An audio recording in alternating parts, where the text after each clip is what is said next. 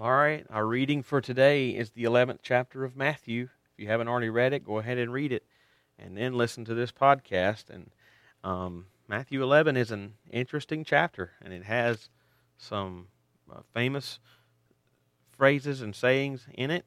It also has sort of some difficult words in it, so it's really worth our careful attention. So let's note some things.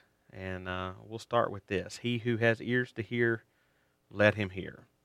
Um, this chapter begins with John the Baptist making sure that Jesus is who he thought he was. He says that in verses 2 and 3. He wanted to make absolutely sure that Jesus was the long foretold and long awaited Messiah. And in verses 4 to 6, Jesus gives him assurance and turns to the crowds so that they too understand who he is. And he, he does so by making sure they understand who John the Baptist was and and and what the Bible had already said what his role would be. Jesus tells the crowds that John the Baptist wasn't just some eccentric guy out in the wilderness that that was interesting to look at and listen to, verses seven and eight. He he was he was a prophet. That's the first part of verse nine. In fact, he was more than a prophet. That's the second half of verse nine. Why and how was John the Baptist more than a prophet? Well, John the Baptist was more than a normal prophet because he himself was prophesied about. I mean, what I mean by that is nobody prophesied that Isaiah would come. and, you know, the prophets just prophesied. They themselves weren't prophesied about, but John the Baptist was.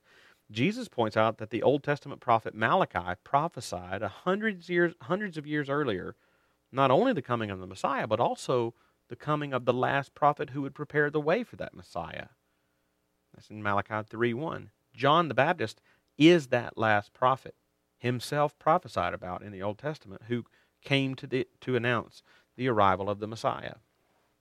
The, the very appearance and ministry of John the Baptist, as we mentioned way back in Matthew 3, is a flashing sign meant to alert everyone who is willing to accept it, accept it that the Savior and Lord has come. Verse 14. If you're willing to accept it, that's what verse 14 says. And Jesus tells the crowd in verse 15, He who has ears to hear, let him hear. You might, that may sound familiar if you come on Sunday mornings. That's almost always part of my prayer before teaching on Sunday mornings is Lord, give us ears to hear. And do you have do you have ears to hear? What does that even mean? Well, to have ears to hear means you understand the significance of what John the Baptist came to announce. And so your heart is ready to receive it. And I hope we have ears to hear and hearts to receive the truth that a Savior has come. Here is another truth to consider in this chapter, and that is this sin makes us irrational. Sin makes us irrational. What does it look like when we don't have ears to hear? Well, it looks irrational. Jesus makes this point in verses 18 and 19 when he indicts many in the crowd for their response both to John and him. He says in verse 18, John came neither eating nor drinking, and they found some way to find fault and criticize him. And then Jesus came then eating and drinking, and they still weren't satisfied and found fault. The point? Sin hardens our hearts and causes us to find any reason we can find, no matter how irrational and stupid, to disbelieve the Word of God. God didn't merely raise up John the Baptist as a prophet, but foretold it hundreds of years before. God always keeps His Word, and every word He speaks is truth and brings about His purposes. That's what's the lesson for us. Trust what you read in God's Word. Jesus has come, Savior has come, Lord has come, and His coming as long promised and foretold, puts a claim on us to acknowledge Him, and love Him, and revere Him, submit to Him, and follow Him. Again, he who has ears to hear, let him hear. Here's a third truth to see in this chapter knowledge brings greater accountability. After Jesus talks to the crowd about the significance of John the Baptist and his role in announcing the arrival of the Messiah, Jesus warns those who have heard his teaching and seen his mighty works, and yet still, verse 20, they did not repent. Jesus condemns the people in the cities of Chorazin and Bethsaida in, for, for this in verse 21, and even says that he knows that people in other cities, uh, that is Tyre and Sidon, verse 21 and 22, he knew that the, the, the people in those cities would have responded to Jesus in repentance and faith. For this reason, Jesus says the judgment against those in Chorazin and Bethsaida will be much harsher and more severe because of the knowledge that they had and still rejected it. Verses 22 and 24. Peter delivers the same warning to us in 2 Peter 2 20 and 21. And here's what we read in those verses 2 Peter 2 20 and 21. Peter says, For if after they have escaped the defilements of the world through the knowledge of our Lord and Savior Jesus Christ, if they are again entangled in them and overcome, their last state has become worse than the first.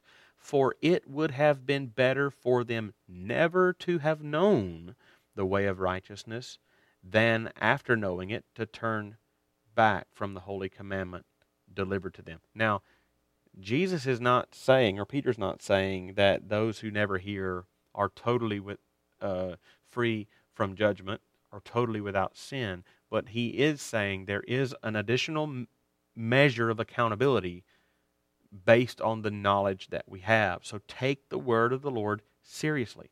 Follow hard after Jesus. Don't be led astray by attraction to the world or by the distractions of your phone, even.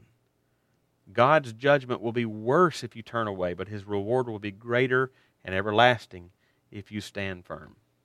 And here's the final truth if you know Jesus, give thanks.